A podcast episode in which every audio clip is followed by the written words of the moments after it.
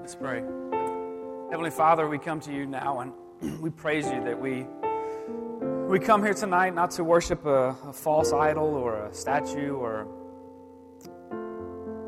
or even another person, but we come here worshiping a holy God who has created this world, a God who loves his creation and who has given us reconciliation through his own Son.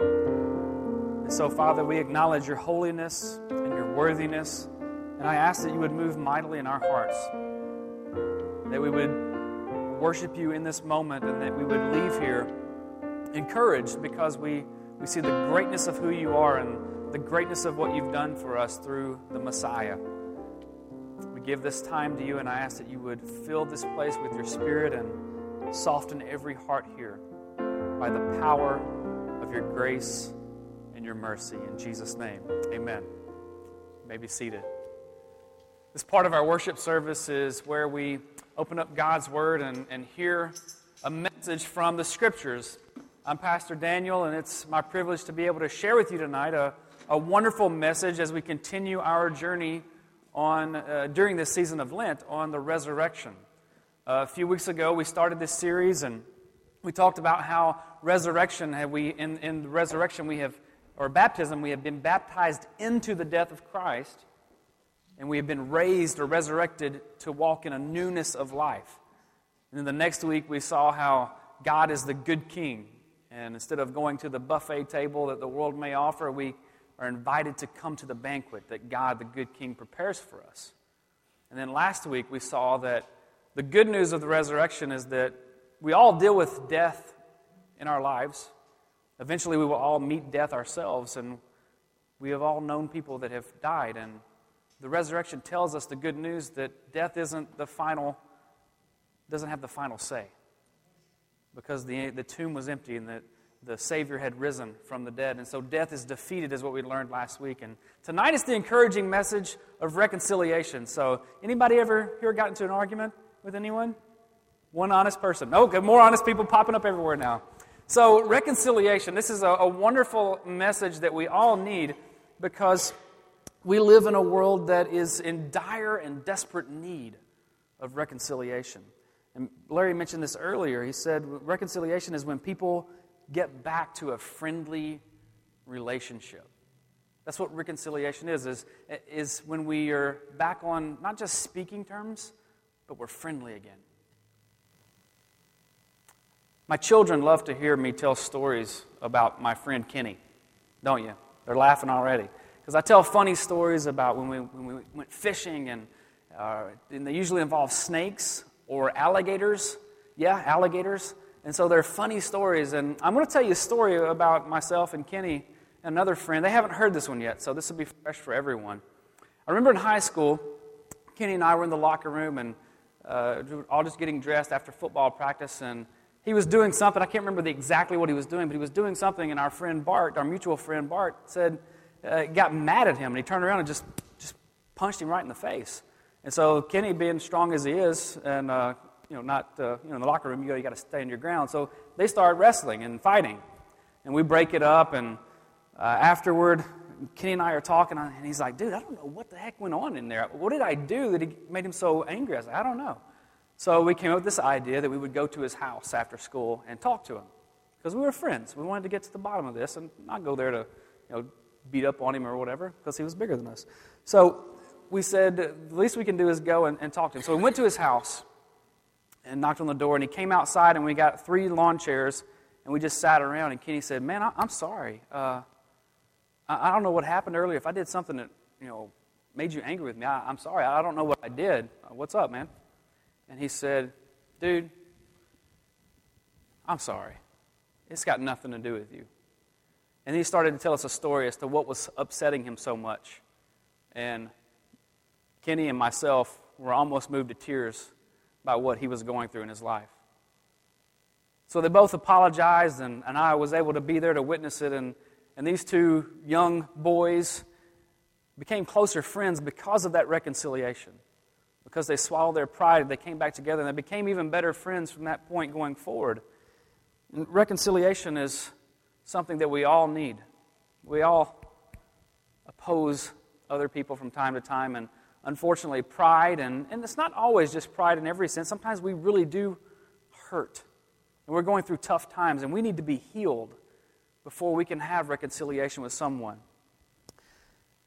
What God has done for us uh, is we're going to focus on two of them tonight.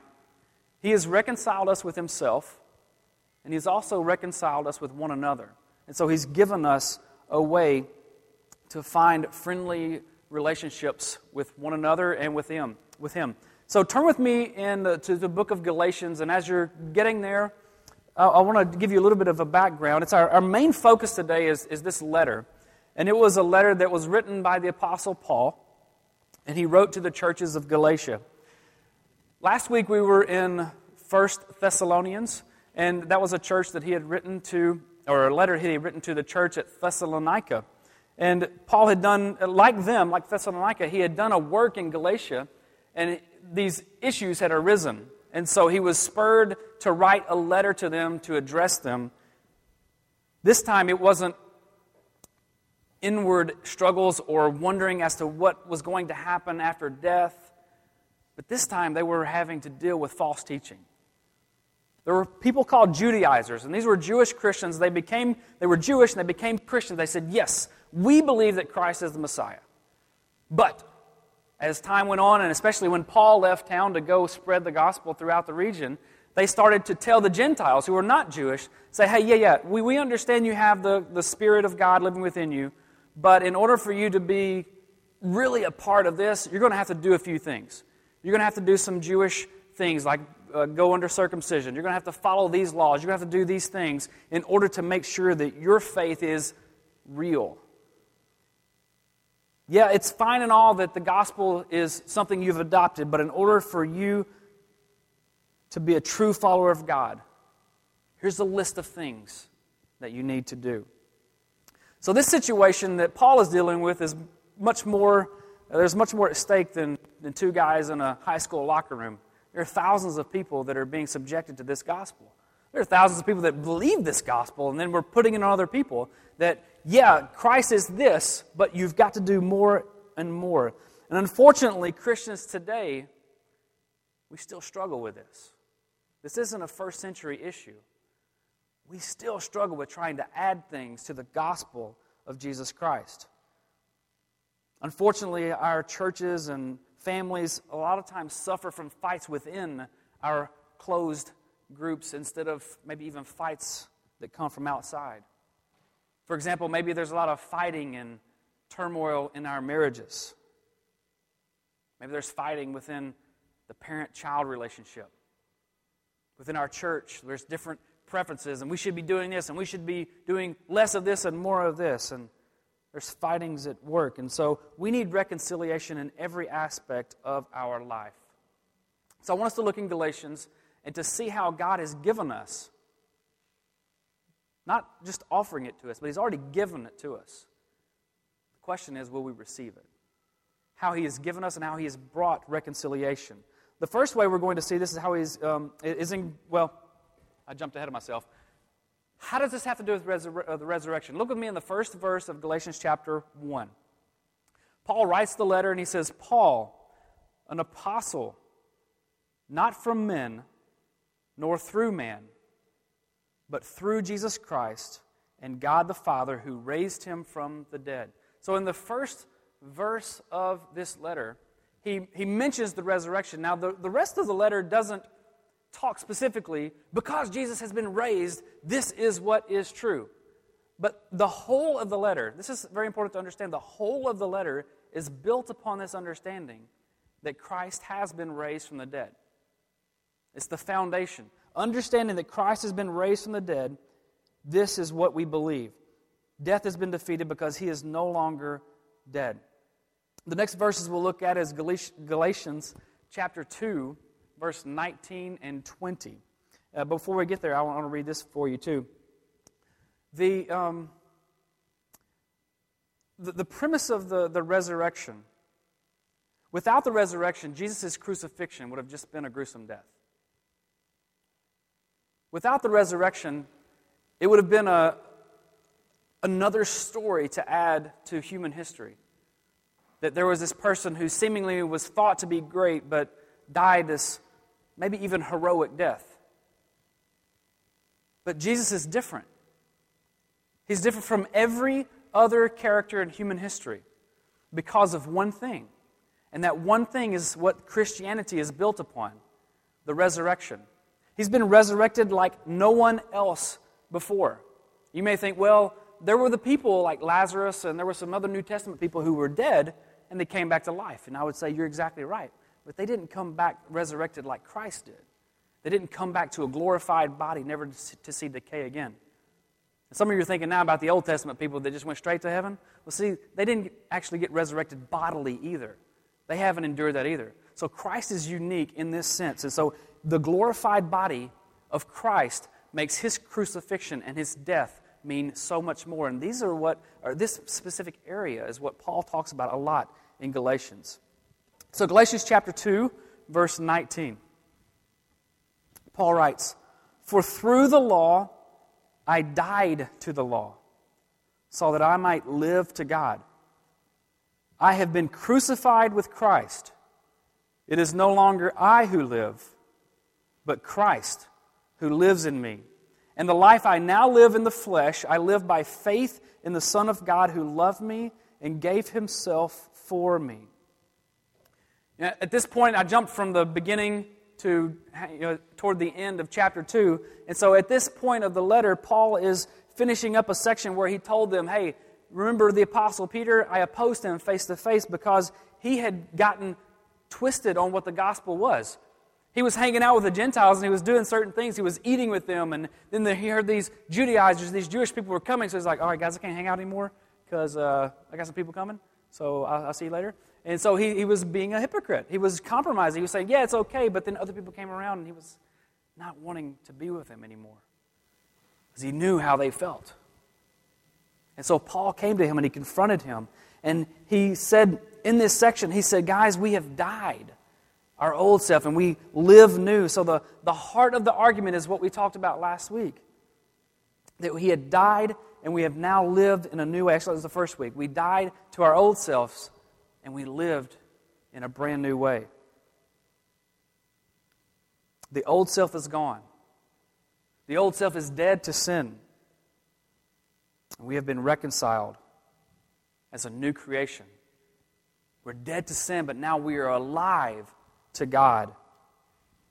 Paul told Peter, We are not justified to God through the works of the law, but through faith in Christ. The word faith in Christ, there, if you looked at it also, it means the faithfulness of Christ. We think about, well, we don't have to do the law things anymore in order to measure up. Why? Not because God did away with it, but because Christ fulfilled it and he was faithful to every part of it. So, because of what Christ has done, we have been reconciled to God, which is the first need for all of us, is we have to understand that there is a creator who has made us, and we have a, a sin issue that has separated us with him. But what God has done through Christ reconciles us to him so that we have died to ourselves. The Christ, the Messiah, lives within us, and we now live by the faithfulness of God. We have been reconciled to God. Later in this letter, I hope you can read the whole letter at, some point and uh, it's only five or six chapters. And it's a fantastic letter. But later in, in, in the story, he says, Guys, we've been reconciled to God so much that we're, we're not just in his camp anymore, but we are his children. We are his sons and daughters. We belong to him so much that we can cry out to him as our Father. So the reconciliation with God positions all of us in the same place. We're at the foot of the cross, equal and we have faith in Him, and we are all considered to be God's children. So, as God's children, He has brought us unity. As one, we are reconciled. Even when we don't claim it, it is something that God has given to us. And these new converts that were Gentiles, they were not experiencing this unity because remember, the Judaizers were trying to get them to add more things and it's not enough for you to be a Christ follower. We also need you to be a Jewish Christ follower. And the reason the Judaizers were pushing this is because their identity was still so enmeshed in their Jewish ethnicity that they couldn't let it go. They were so ingrained that this is who I am, that I am Jewish. This is how we please God, that they couldn't understand that the sufficiency of Christ was just that, that it was sufficient, that everything in Him was all we needed. Before we go to the next scriptures, I think it's important for us to be reminded that we do the same things today. We get clouded. Certain things become identifying markers for us, and we, we see ourselves as this way. For example, with preferences that we have. My, my preferences are better than yours because I prefer them. I wouldn't prefer them if they weren't better than yours, right? I don't like country music. I don't think you're crazy if you like country music, but I question it.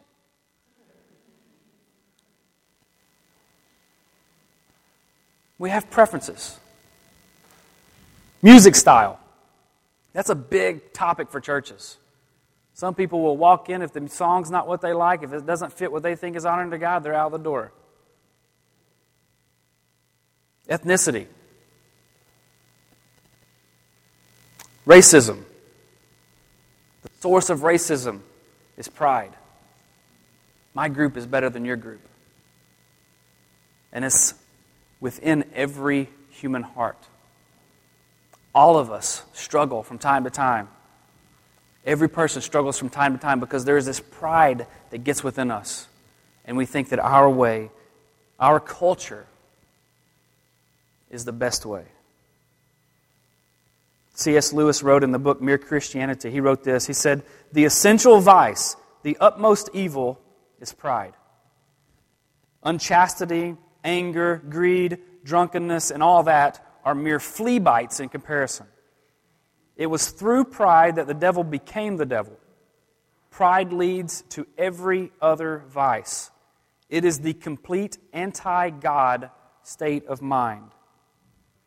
It's not God who divides the body of believers, pride divides. Before we read Galatians chapter 3, 23 through 29, I want us to understand that as, as Paul is, is leading us up to this point, he said a lot of wonderful things to remind us of how Christ is central to all that we do. He's not just another figure for us to, to look up to, but He is the centerpiece of creation. And when we become a Christian, we become one who belongs to Him. So look with me in chapter 3, verse 23 through 29.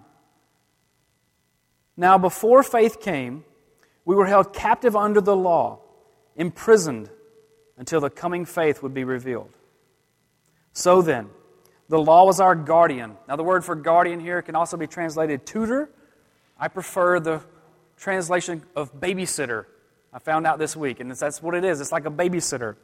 So the law was our guardian or babysitter until Christ came, in order that we might be justified by faith. And another way to translate that is faithfulness, to be justified by faithfulness.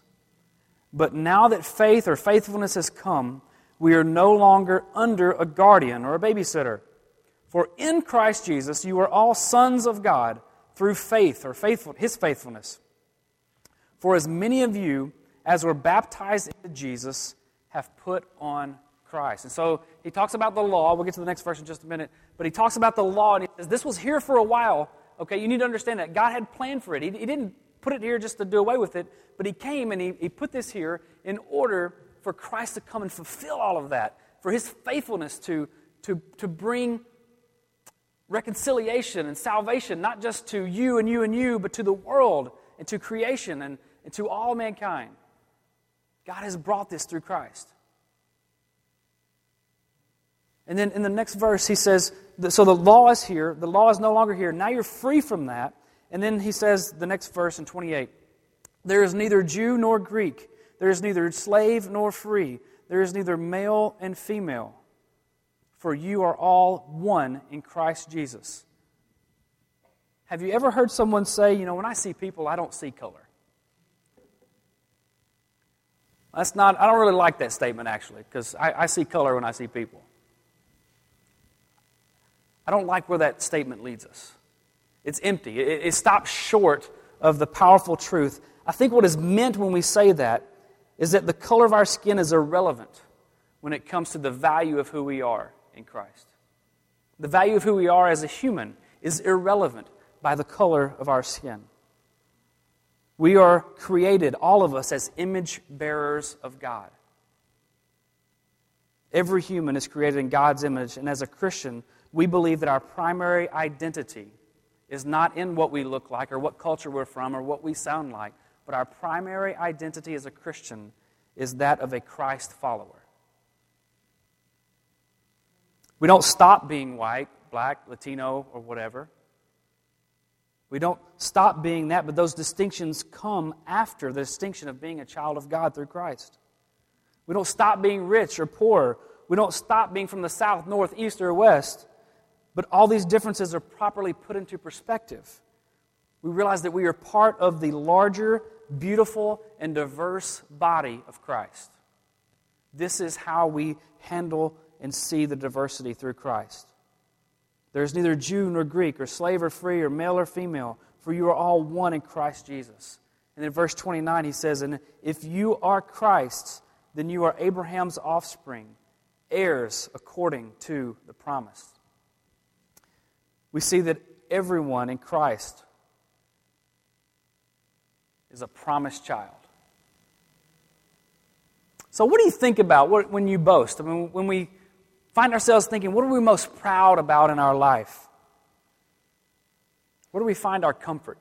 I remember the first time I moved away from the city, or the city is a small town. When I moved away from the small town I grew up in and, and I got out of my comfort zone, I, I realized how much I missed my favorite foods I used to eat, or knowing where everything was, how to get to the store, how long it took to get there, knowing the people. I realized how much I took comfort in those things especially when football season came around and nobody rooted for the same team as me anymore.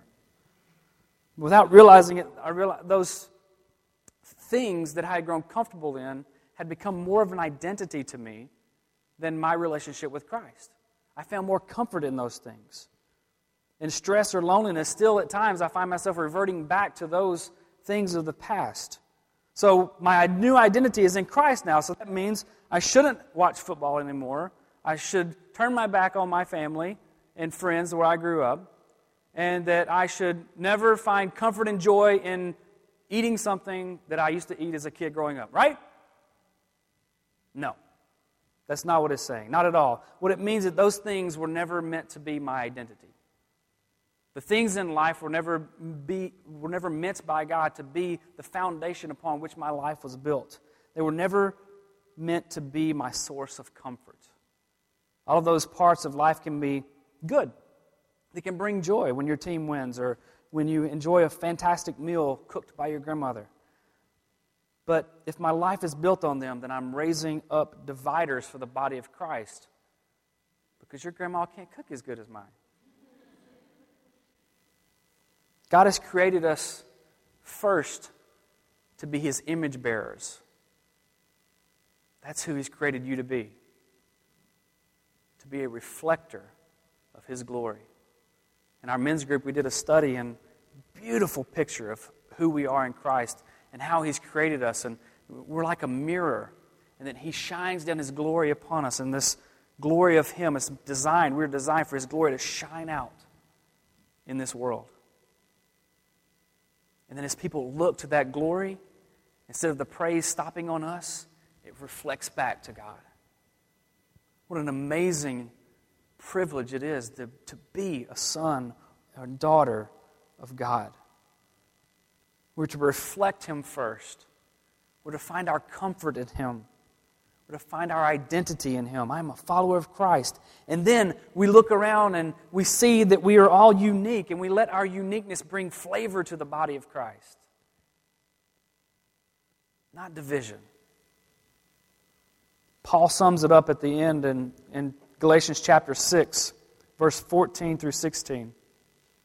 He's talked about the differences and, and how Jesus has reconciled them. And, and so you're thinking, well, how do I apply this back to my life today? And in Galatians 6 14, it says this But far be it from me to boast except in the cross of our Lord Jesus Christ, by which the world has been crucified to me, and I to the world. I don't find my identity here anymore. I've died to that.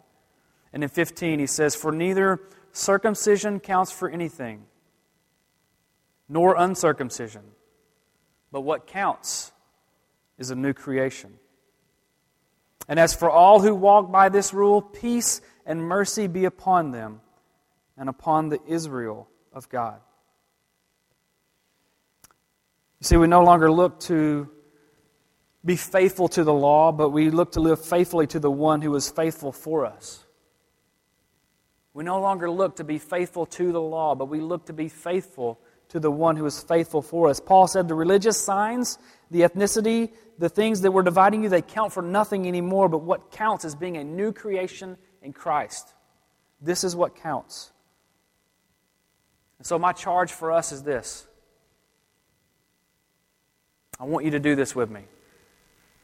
I want you to aspire to see the body of Christ as God sees it.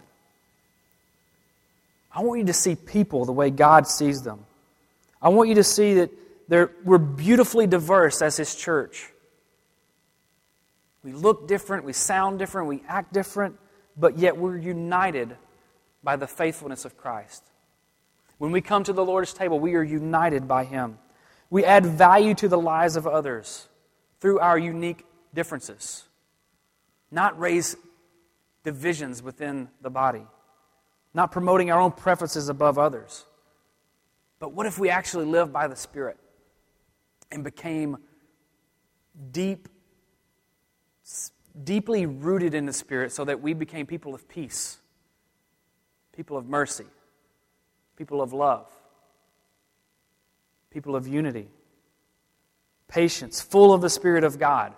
And get this people of reconciliation. People where, when we have issues,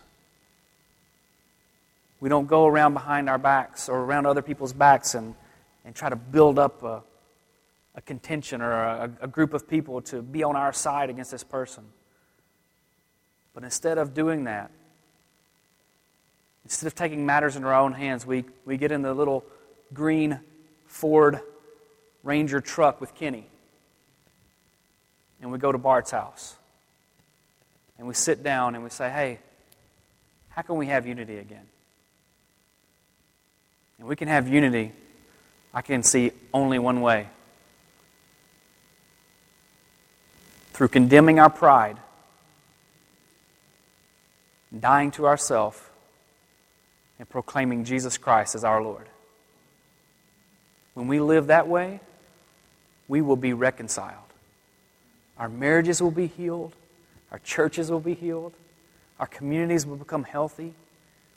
People will be encouraged because when they come to a place like this and they see people that are all kinds of different in all kinds of ways, when they see people worshiping one God together, they see God. It's just like when Jesus prayed, God, make them one so that they would know that you sent me. You know, God has reconciled us with Himself, and He's reconciled us with one another. So let's live as one body. Beautifully diverse, but united. Together in Christ. Together with other churches in Christ. Together with other Christians that maybe not even belong to a, a local church that are all over this world. Let's live as one body, united in Christ. And let's join with all the saints in all the world and say this God, not my will, but yours be done, on earth as it is in heaven, in my heart as it is in heaven. Let's pray. Heavenly Father, we come to you now and we thank you that you are a God of reconciliation, that you have given us hope, that you've given us healing, that you've given us life through Christ, that you took the, the power and the, the, the punishment of our sin on the cross, and that you have shown us that not only is death defeated, but in this life now, God, we have reconciliation and we have hope for right now and in our marriages and our, our relationships with our family and our friends. God, I pray that you would condemn the pride in our heart, that you would call it out for what it is, and that we would, we would confess it, and that we would give our lives to you and trust you, and that we would sincerely uh, and with all of our heart we would pray that we would want your will to be done in our life and not our own. And I pray this in Christ's name. Amen. Amen. This next portion of worship is called the time of response. Hearing the word of the Lord uh, that Daniel delivered from Galatians about reconciliation. It seems to me we have one simple question With whom do friendly relations need to be restored in your life? That's it. I want to invite you to respond by coming to the front um, and kneeling and praying, maybe um, committing to God to restore friendly relations, to be the person who, even if you were the one that was wronged, to make the first step and to apologize or to confront that person, not hoping to win or to be right, but to lay down your pride and be reconciled. Maybe you need to be reconciled to God tonight. Maybe as Daniel spoke, all you could think about was the sinfulness that's keeping you from Him. Remember, Jesus is always standing, waiting for us to come and be reconciled to Him. In Him, there's no condemnation. Jesus doesn't say, Come to me so that I can give you your punishment and then we'll be reconciled. No, He's the perfect friend. He's the friend that when you come and apologize says, I forgive you and I love you. I never stopped loving you. Come on. Let's restore friendly relations tonight. Maybe you need to grab somebody who's right here your husband or your wife, your child, your friend, your enemy and go with them to the front, or maybe go with them to the back and confess. I invite you to do any of those things tonight. You can come and pray with myself, my wife Lindsay will be up here as well. We would love to pray with you. Uh, maybe you need prayer for courage that tomorrow, when you see that person whom God's calling you to be reconciled with, you can step out and do it. I would love to pray with you about that.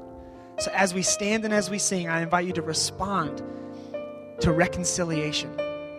Restore the friendly ways with whoever God is calling you to do that tonight. Let's stand and let's sing.